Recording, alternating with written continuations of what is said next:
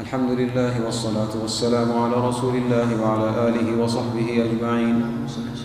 ولا نجزم لأحد من أهل القبلة بجنة ولا نار إلا من جزم له الرسول صلى الله عليه وسلم. لكننا نرجو للمحسن ونخاف على المسيء. ولا نكفر أحدا من أهل القبلة بذنب ولا نخرجه عن الإسلام بعمل. ونرى الحج والجهاد ماضيا مع طاعة كل إمام برا كان أو فاجرا. وصلاة الجمعة خلفهم جائزة. قال أنس قال النبي صلى الله عليه وسلم ثلاث من أصل الإيمان الكف عمن قال لا إله إلا الله ولا نكفره بذنب ولا نخرجه من الإسلام بعمل والجهاد ماض منذ بعثني الله عز وجل حتى يقاتل آخر أمتي الدجال حتى يقاتل آخر أمتي الدجال لا يبطله جور جائر ولا عدل عادل والإيمان بالأقدار رواه أبو داود. ومن السنة تولي أصحاب رسول الله صلى الله عليه وسلم ومحبتهم وذكر محاسنهم والترحم عليهم والاستغفار لهم والكف عن ذكر مساوئهم وما شجر بينهم واعتقاد فضلهم ومعرفة سابقتهم قال الله تعالى والذين جاءوا من بعدهم يقولون ربنا اغفر لنا ولإخواننا الذين سبقونا بالإيمان ولا تجعل في قلوبنا غلا للذين آمنوا. وقال تعالى محمد رسول الله والذين معه أشداء على الكفار رحماء بينهم. وقال النبي صلى الله عليه وسلم لا تسبوا أصحابي. فلو أن أحدكم أنفق مثل أحد ذهبا ما بلغ مد أحدهم ما بلغ مد أحدهم ولا نصيفه. ومن السنة الترضي عن أزواج رسول الله صلى الله عليه وسلم أمهات المؤمنين المطهرات المبرآت من كل سوء أفضلهن خديجة بنت خويلد وعائشة الصديقة بنت الصديق التي برأها الله في كتابه زوج النبي صلى الله عليه وسلم في الدنيا والآخرة فمن قذفها بما برأها الله منه فقد كفر بالله العظيم. ومعاوية خال المؤمنين وكاتب وحي الله أحد خلفاء المسلمين رضي الله عنه. ومن السنة السمع والطاعة لأئمة المسلمين وأمراء المؤمنين برهم وفاجرهم. ما لم يأمروا بمعصية الله فإنه لا طاعة لأحد في معصية الله. ومن ولي الخلافة واجتمع عليه الناس ورضوا به أو غلبهم بسيفه حتى صار الخليفة وسمي أمير المؤمنين. وجبت طاعته وحرمت مخالفته والخروج عليه وشق عصا المسلمين. ومن السنة هجران أهل البدع ومباينتهم وترك الجدال والخصومات في الدين وترك النظر في كتب المبتدعة والإصغاء إلى كلامهم وكل محدثة في الدين بدعة. وكل متسم وكل متسم بغير الإسلام والسنة مبتدع كالرافضة والجهمية والخوارج والقدرية والمرجئة والمعتزلة والكرامية والكلابية ونظرائهم فهذه فرق الضلال وطوائف البدع أعاذنا الله منها. وأما بالنسبة إلى إمام إلى إمام إلى إمام في فروع الدين كالطوائف الأربع فليس بمذموم فإن الاختلاف في الفروع رحمة. والمختلفون فيه محمودون في اختلافهم مثابون في اجتهادهم واختلافهم رحمة واسعة واتفاقهم حجة قاطعة.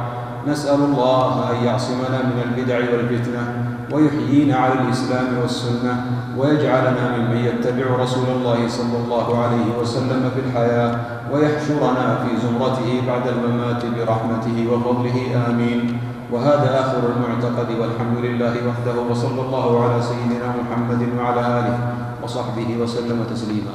بسم الله الرحمن الرحيم. الحمد لله رب العالمين وصلى الله وسلم وبارك على نبينا محمد وعلى آله وأصحابه أجمعين.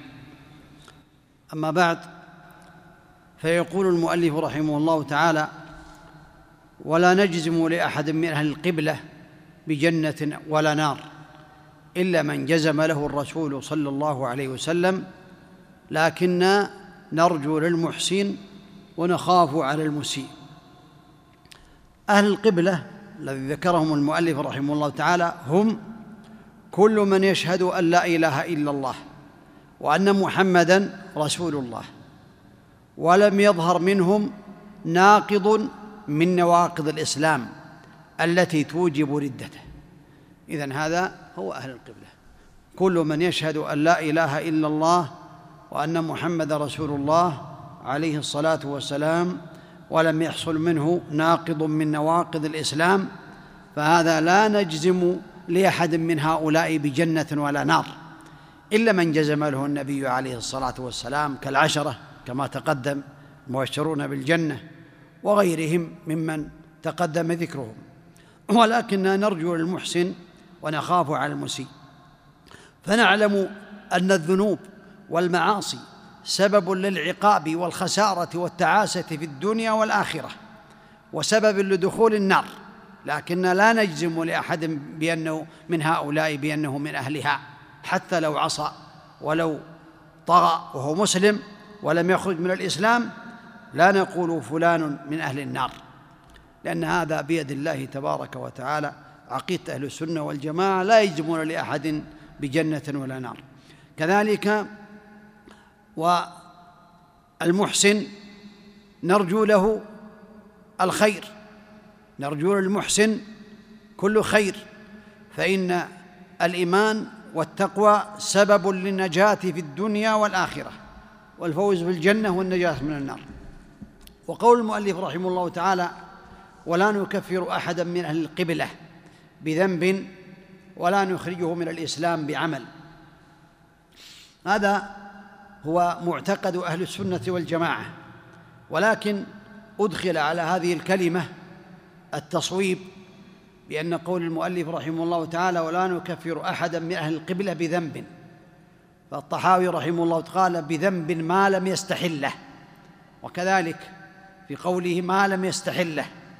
فالصواب في ذلك أن يقال ولا نكفر أحدا من أهل القبلة بكل ذنب لأن تارك الصلاة على الصحيح متعمدا يكون كافرا والمستهزي بالله تعالى وبرسوله عليه الصلاة والسلام يكون كافرا والآتي بناقض من نواقض الإسلام ولو لم يستحله يكون كافرا. إذن الصواب بهذه الكلمة كما ذكر المحققون من أهل العلم أن يقال ولا نكفر أحدا من أهل القبلة بكل ذنب وإنما نكفره بما دلت عليه الأدلة بأنه يخرجه من الإسلام. وخالف أهل السنة طائفتان في التكفير فالخوارج قالوا فاعل الكبيرة والكبيرة هي كل ذنب توعد الله تعالى عليه بالعقاب في الدنيا أو في الآخرة وكل ذنب ترتب عليه حد في الدنيا أو توعد عليه بغضب أو لعنة أو لعنة أو نار أو غير ذلك. هذا تعريف الكبائر عند أهل السنة. كل ذنب فيه حد في الدنيا. أو وعيد في الآخرة كلعن ونفي الإيمان أو غضب غضب الله عليهم نسأل الله العافية. ومن يقتل مؤمنا متعمدا فجزاؤه جهنم خالدا فيها وغضب الله عليه ولعنه. هذا لا يكون كافرا لكن هذا من كبائر الذنوب العظيمة. نسأل الله العفو والعافية.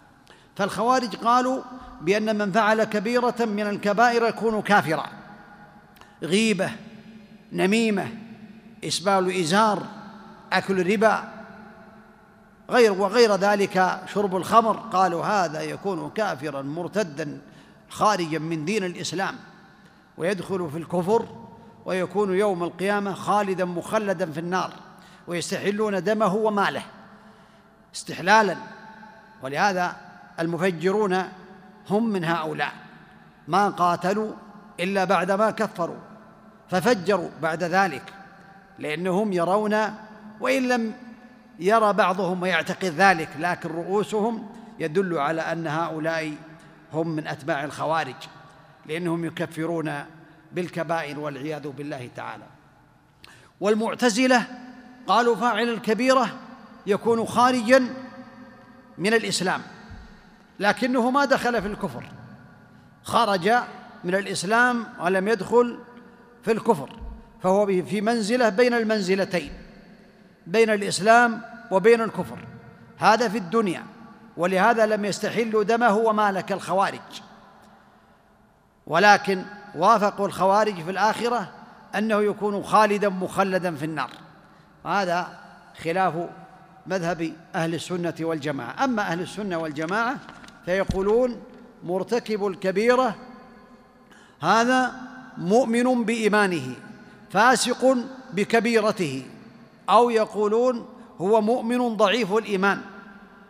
فإن كان في الدنيا فهو مؤمن ضعيف الإيمان أو مؤمن بإيمانه فاسق بكبيرته وأما في الآخرة فهو تحت المشيئة لأن الله يقول إن الله لا يغفر أن يشرك به ويغفر ما دون ذلك لمن يشاء.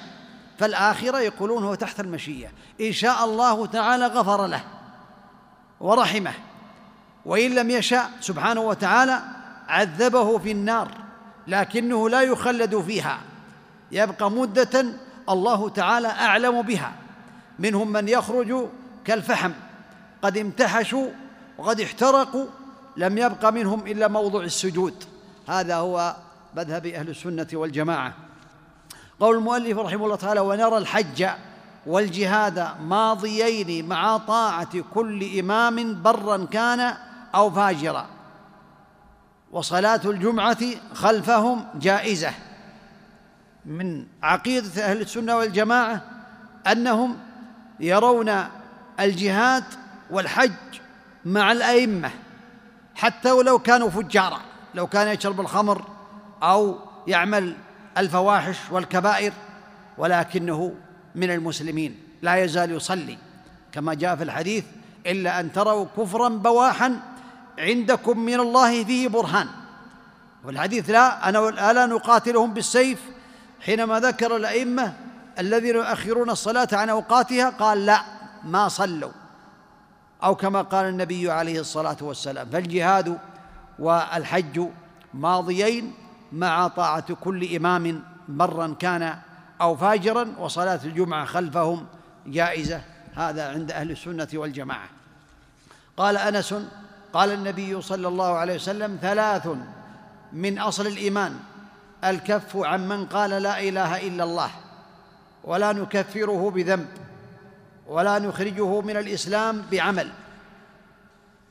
والجهاد ماض منذ بعثني الله عز وجل حتى يقاتل آخر امتي الدجال. لا يطلبه جور جائر لا يبطله جور جائر ولا عدل عادل والإيمان بالأقدار رواه أبو داود. هذا الحديث كما ذكر العلماء رحمهم الله تعالى هو ضعيف لكن معناه صحيح. ليس كل حديث ضعيف لا يكون المعنى صحيح فالمعنى صحيح. أصل الإيمان الكف عن من قال لا إله إلا الله. هذا من أصول الإيمان. من قال لا إله إلا الله فلا يقاتل ولا يستحل دمه ولا ماله ولا نكفره بكل ذنب بل يكفر إذا أتى بناقض من نواقض الإسلام أو بذنب قام عليه الدليل ولا نخرجه من الإسلام بعمل أي بعمل ما لم يأتي الدليل بخروجه كما قال النبي عليه الصلاة والسلام من بدل دينه فاقتلوه. والجهاد ماض منذ بعث النبي عليه الصلاة والسلام كذلك حتى يقاتل آخر امته الدجال عليه الصلاة والسلام وهكذا. فالحديث ضعيف لكن معناه صحيح كقوله في الخبر أطلب العلم ولو في الصين. هذا موضوع مكذوب على الرسول صلى الله عليه وسلم لكن معناه صحيح أطلب العلم ولو في أقصى ولو في أبعد من الصين. قد الحديث قد يكون ضعيفا لكن المعنى صحيح. ومن السنة تولي أصحاب رسول الله صلى الله عليه وسلم ومحبتهم وذكر محاسنهم والترحم عليهم والاستغفار لهم. هذا من حقوق الصحابة رضي الله عنهم علينا. والكف عن ذكر مساويهم وما شجر بينهم واعتقاد فضلهم ومعرفة سابقتهم أي في الإسلام كما قال الله تعالى مادحا لبعض الصحابة والذين جاءوا من بعدهم يقولون ربنا اغفر لنا ولإخواننا الذين سبقونا بالإيمان ولا تجعل في قلوبنا غلا للذين آمنوا. وقال تعالى محمد رسول الله والذين معه أشداء على الكفار رحماء بينهم قال النبي عليه الصلاة والسلام لا تسبوا أصحابي فإن أحدا لو أنفق مثل أحد ذهبا ما بلغ مد أحدهم ولا نصيفه. حقوق الصحابة علينا اولا محبتهم بالقلب نحبهم في الله تعالى لأن الله تعالى اصطفاهم للصحبة لصحبة أفضل البشر فهم أفضل الناس بعد الأنبياء صحابة النبي عليه الصلاة والسلام على تفاوت في فضائلهم. فيما بينهم رضي الله عنهم. ومن حقوقهم علينا الترحم عليهم والاستغفار لهم والترضي عنهم لأن الله تعالى قال رضوا عنه رضي الله عنهم ورضوا عنه. فينبغي لنا أن نحب أصحاب النبي عليه الصلاة والسلام والكف عن مساوئهم. يعني أي حصل إذا حصل شيء بينهم رضي الله عنهم وحصل تقصير من بعضهم لا يذكر الإنسان ذلك. بل يعرض عنه ويذكر المحاسن ويترك المساوي لأن هذا هو من حقوق الصحابة علينا رضي الله عنهم وأرضاهم.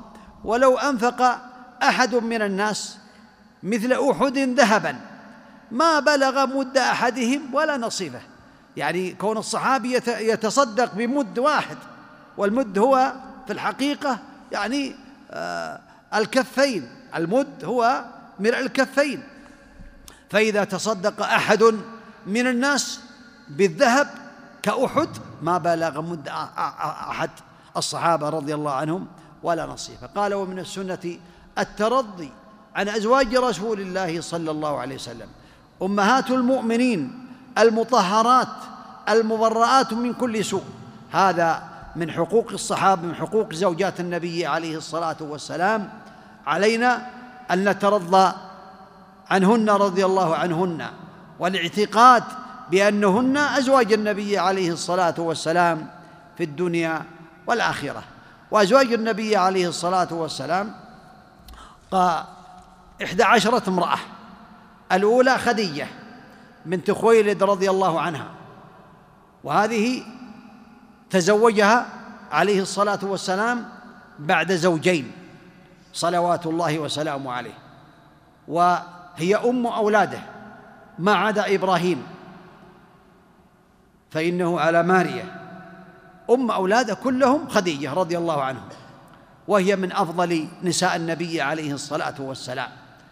كذلك ماتت رضي الله عنها في السنة العاشرة من البعثة رضي الله عنها وأرضاها. الثانية عائشة. رضي الله عنها الصديقة بنت الصديق رضي الله عنها. تزوجها النبي عقد عليها النبي عليه الصلاة والسلام وعمرها ست سنين ودخل بها عليه الصلاة والسلام وهي بنت تسع.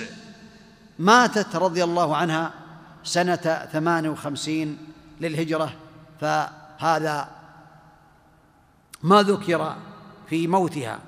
الثالثة سودة بنت زمعة. تزوجها النبي عليه الصلاة والسلام بعد زوج مسلم. في خلافة بعد زوج مسلم. توفيت رضي الله عنها بعد خلافة عمر وقيل سنة أربع وخمسين للهجرة. حفصة بنت عمر تزوجها النبي عليه الصلاة والسلام بعد زوج مسلم. ماتت سنة إحدى وأربعين للهجرة.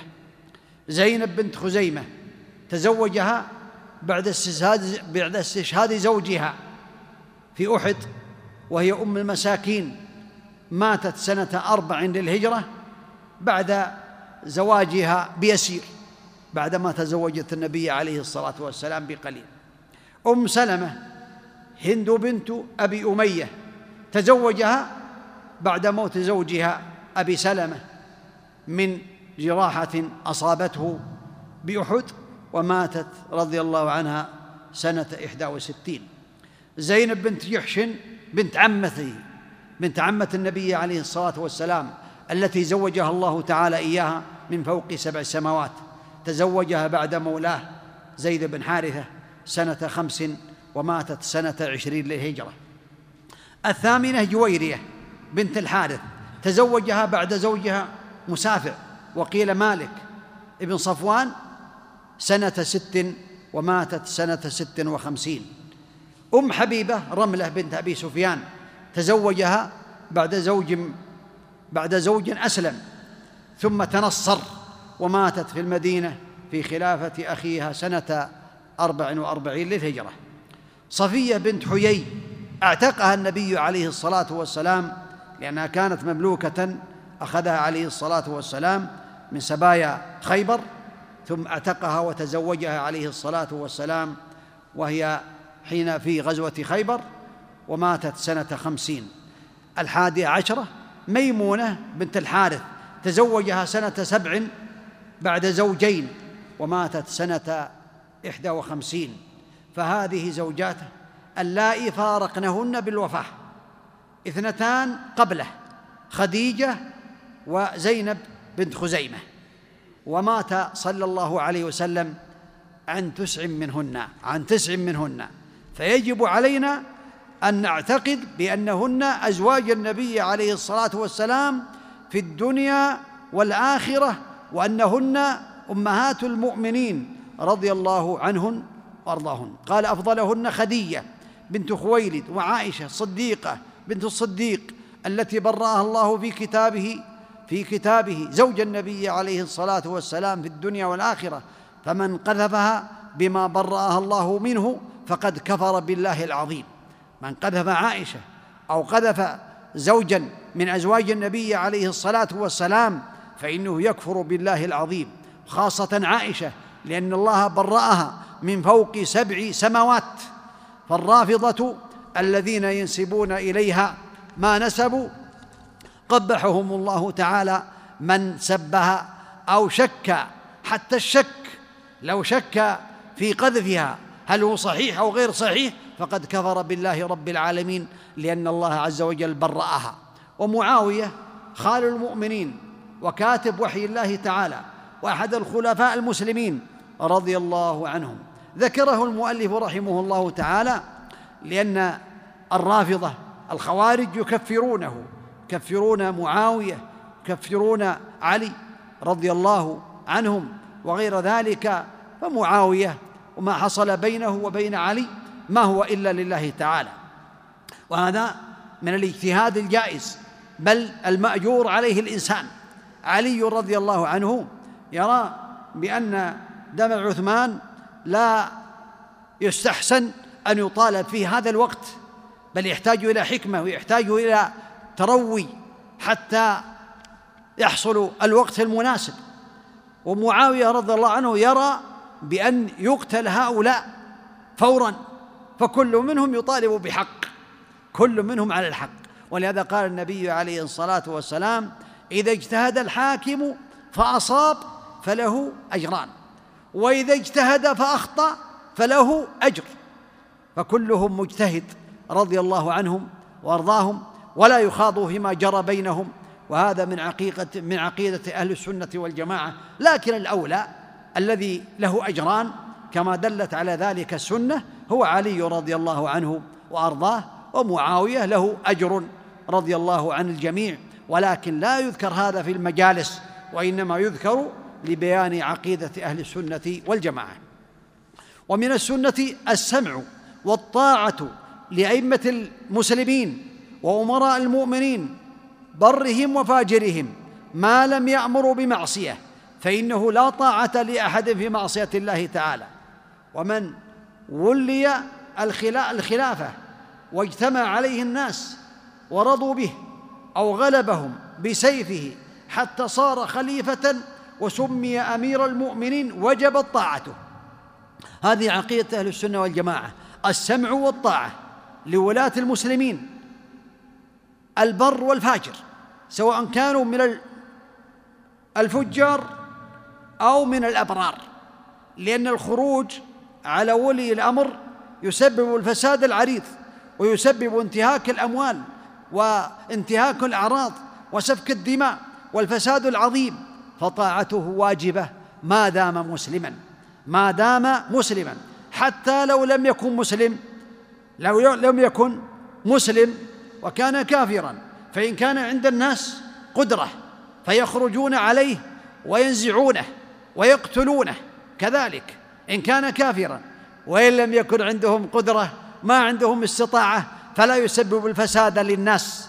وإنما يبتعد عن هذا لأن الخروج على الإمام الكافر هذا وهو وليس عندهم استطاعة يسبب الفساد العريض وانتهاك الأعراض والفساد العظيم. وقتل المؤمنين وغير ذلك. وأنتم تنظرون إلى ما يحصل في أقطار الأرض من هذا. والخلاصة أن طاعة ولي الأمر واجبة سواء كان من الأبرار أو من الفجار ما دام مسلما ما لم يأمر بمعصية. فإن أمر بمعصية فلا يطاع في المعصية ويطاع في غير ذلك. وهذا هو مذهب أهل السنة واعتقاد أهل السنة والجماعة. والخلال ولي الأمر يتولى الخلافة بأحد ثلاثة أمور. إما بالنص عليه من الخليفة السابق كما في خلافة عمر فإنه بنص من أبي بكر رضي الله عنه. نص وصية بأنه يكون الخليفة بعده. الأمر الثاني اجتماع أهل الحل والعقد عليه سواء كانوا معينين من الخليفة السابق بحيث عين أناس يختارون ولي الأمر أو من غيرهم فأهل الحل والعقد أجمعوا بأن هذا هو ولي الأمر وجب طاعته. الأمر الثالث القهر والغلبة كما في خلافة عبد الملك بن مروان وغيره. فإنه إذا غلب شخص على أمة من الأمم غلبهم بسيفه وقهر وقهرهم وجب طاعته إذا كان من المسلمين وجب طاعته والانقياد لأمره والإذعان وطاعته في طاعة الله تعالى وطاعة النبي عليه الصلاة والسلام ما لم يأمر بمعصية وحرمت مخالفته والخروج عليه وشق عصا المسلمين هذا اعتقاد أهل السنة والجماعة أنهم. لا يخرجون على الإمام بل من عقيدة أهل السنة والجماعة أنهم يدعون للإمام. ولهذا يذكر عن الإمام أحمد بأنه يقول لو كانت لي دعوة مستجابة لدعوت لا صرفتها للسلطان لأن بصلاحه تصلح البلاد والعباد. هذا يدل على أن يدل على حسن العقيدة. قال البربهاري رحمه الله تعالى إذا رأيت الرجل يدعو للإمام. فاعلم بأنه من أهل السنة والجماعة من أهل السنة إن شاء الله. وإذا رأيت الرجل يدعو على الإمام فاعلم بأنه من أهل البدع أو كما قال رحمه الله تعالى. لأن بصلاح الإمام تصلح الأحوال وتصلح البلاد والعباد وبفساده يفسد هؤلاء والعياذ بالله تعالى. ومن السنة هجران أهل البدع ومباينتهم مباينتهم أي الابتعاد عنهم الانفصال عنهم وترك الجدال والخصومات في الدين. أهل البدع لا يساكنهم الإنسان سواء كانت من البدع البدع المكفرة كبدعة الرافضة والجهمية وغيرهم أو من البدع المفسقة يبتعد الإنسان عن أهل البدع لأن صاحب البدعة محجوب التوبة كما جاء في الحديث لأنه يرى بأنه على الحق عنده شبهة فلا يتوب. لكن لو تاب تاب الله عليه. لكن معنى محجوب التوبة إن الله لا يقبل صاحب كل صاحب بدعة محجوب التوبة. المعنى أنه يرى بأنه على الحق ولهذا يستمر على بدعته والعياذ بالله تعالى. لكنه إذا تاب تاب الله تعالى عليه. قوله ترك الجدال والخصومات في الدين. الجدال والخصومات تترك عند أهل السنة إلا الجدال بالتي أحسن. فإذا كان يجادل بالأدلة من الكتاب والسنة ابتغاء مرضات الله تعالى وابتغاء بيان الحق فهذا هو من المطلوب. أما الجدال من أجل الانتصار للنفس ومن أجل إظهار القوة وليس هناك نية صالحة هذا ليس من المشروع. وترك النظر في كتب المبتدعة والإصغاء إلى كلامهم.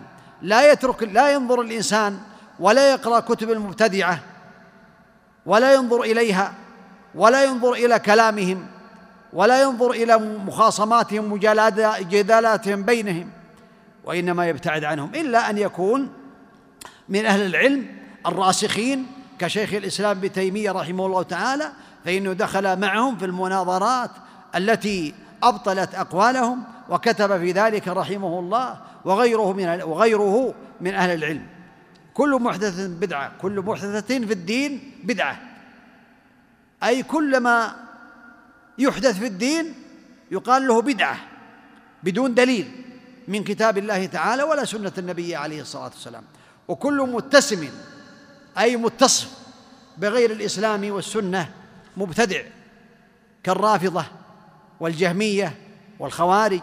والقدرية والمرجئة والمعتزلة والكرامية والكرامية والكلابية والسالمة أو السالمية ونظائرهم فهذه فرق الضلال وطوائف البدع أعاذنا الله منها.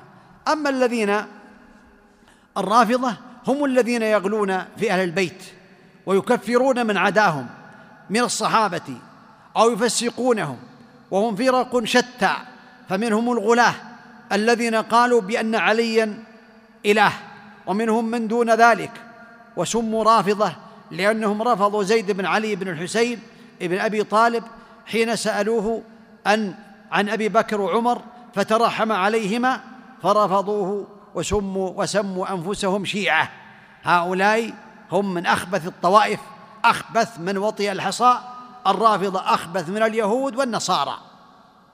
الجهمية نسبة إلى جهم بن صفوان مذهبهم في الصفات التعطيل وكذلك الأسماء والنفي وفي القدر القول بالجبر وفي الإيمان القول بالإرجاء وهؤلاء كذلك يؤمنون كذلك الإيمان عندهم مجرد المعرفة. يعني مثل الشيطان الشيطان يعرف الله تعالى وهم يقولون بأن الذي يعرف الله هو مؤمن كامل الإيمان وليس هناك فرق بينه وبين الأنبياء وهم من أهل الجنة في الآخرة. نعوذ بالله تعالى من حالهم ومن معتقدهم. فمن فمرتكب الكبيرة عندهم من مؤمن مؤمن كامل الإيمان فهم معطلة جبرية مرجئة. أما الجهمية الجهمية مذهبهم تكفير الجهمية فهم مذهبهم آه هذا هو الذي سمعتموه. أما الخوارج تقدم أنهم هم الذين يكفرون بالمعاصي وتقدم الكلام عنهم. والقدرية قالوا بنفي القدر عن أفعال العباد وأن العبد مستقل بإرادته وهم فرقتان اثنتان. غلاة ينكرون علم الله تعالى ينكرون علم الله تعالى وإرادته وقدرته وخلقه لأفعال العباد. وهؤلاء انقرضوا وغير غلاه. هناك غير غلاه. يؤمنون بأن الله عالم بأفعال العباد ولكن ينكرون وقوعها بإرادة الله تعالى وقدرته وخلقه وهو الذي استقر عليه مذهب القدرية. يرون بأن الإنسان هو الذي يعمل أعماله والله تعالى لا تدخل مشيئته في ذلك والعياذ بالله تعالى. أما المرجئة وهم الذين يقولون بارجاء العمل عن الإيمان أي تأخيره عنه فليس العمل عندهم من الإيمان. والإيمان مجرد الإقرار بالقلب فالفاسق عندهم مؤمن كامل الإيمان. وهذا نقيض قول الخوارج لأن الفاسق عندهم هو كافر بالله رب العالمين. المعتزلة أتباع واصل بن عطاء الفاء أتباع واصل بن عطاء الفاسق عندهم في منزلة بين المنزلتين كما تقدم لا مؤمن ولا كافر ومخلد في النار مذهبهم في الصفات التعطيل كالجهمية والقدرية كذلك. الكرامية يميلون إلى التشبيه والقول بالإرجاع وهم طوائف متعددة. السالمة يقولون بالتشبيه والأشعرية يقولون بأن الصفات يؤولون الصفات إلا سبع صفات. حي عليم قدير والكلام له إرادة وكذلك السمع والبصر. هذه الصفات لا يؤولونها. الخلاصة أن هؤلاء هم من أشر أهل البدع والعياذ بالله تعالى. وأما النسبة إلى إمام في فروع الدين في فروع الدين كالطوائف الأربع فليس بمذموم فإن الاختلاف في الفروع رحمة.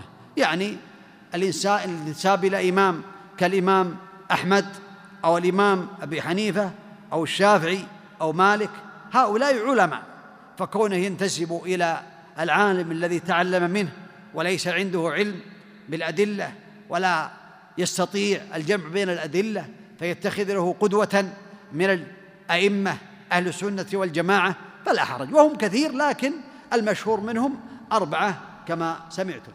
كذلك آه، قال ليس بمذموم. فإن الاختلاف في الفروع رحمة. قوله رحمة الصواب بأنه يختلف. قد يكون رحمة وقد يكون غير ذلك. فالخلاف على نوعين.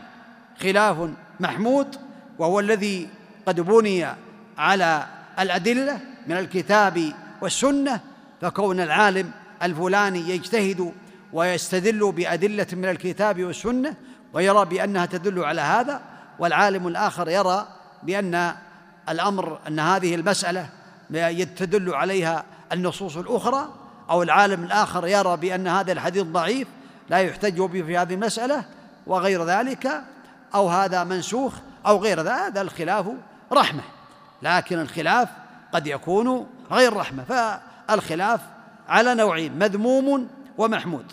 والمختلفون فيه محمودون في اختلافهم لكن كما تقدم على نوعين. مثابون في اجتهادهم واختلافهم رحمة واسعة واتفاقهم حجة قاطعة. هذا قول حجة قاطعة. الصواب في ذلك أن الحجة القاطعة هي اتفاق الصحابة رضي الله عنهم وأرضاهم. أما بعدهم فحصل الخلاف ولا يحصل إلى الحجة القاطعة إلا في إجماع الصحابة رضي الله عنهم ومن معهم ومن سار على نهجهم رضي الله عنهم. ثم قال المؤلف رحمه الله تعالى نسأل الله أن يعصمنا من البدع والفتن ويحيينا على الإسلام والسنة ويجعلنا ممن يتبع رسول الله صلى الله عليه وسلم في الحياة ويحشرنا في زمرته بعد الممات برحمته وفضله. آمين آمين آمين. نسأل الله التوفيق والتسديد والعلم النافع والعمل الصالح وأن يوفقنا لكل ما يحبه ويرضاه وأن يثبتنا على دينه وعلى هدي رسوله عليه الصلاة والسلام حتى نلقاه وهو راض عنا. صلى الله وسلم وبارك على نبينا محمد وعلى آله وأصحابه أجمعين. بارك الله فيكم. بالنسبة للإجماع الذي يقال أو يحكى بعد الصحابة نعم. لا يعتبر حجة قاطعة يعني؟ إجماع العلماء. إجماع الصحابة وحجة قاطعة لكن بعدهم حصل الاختلاف كما يرى بعض العلماء رحمه الله تعالى. نعم.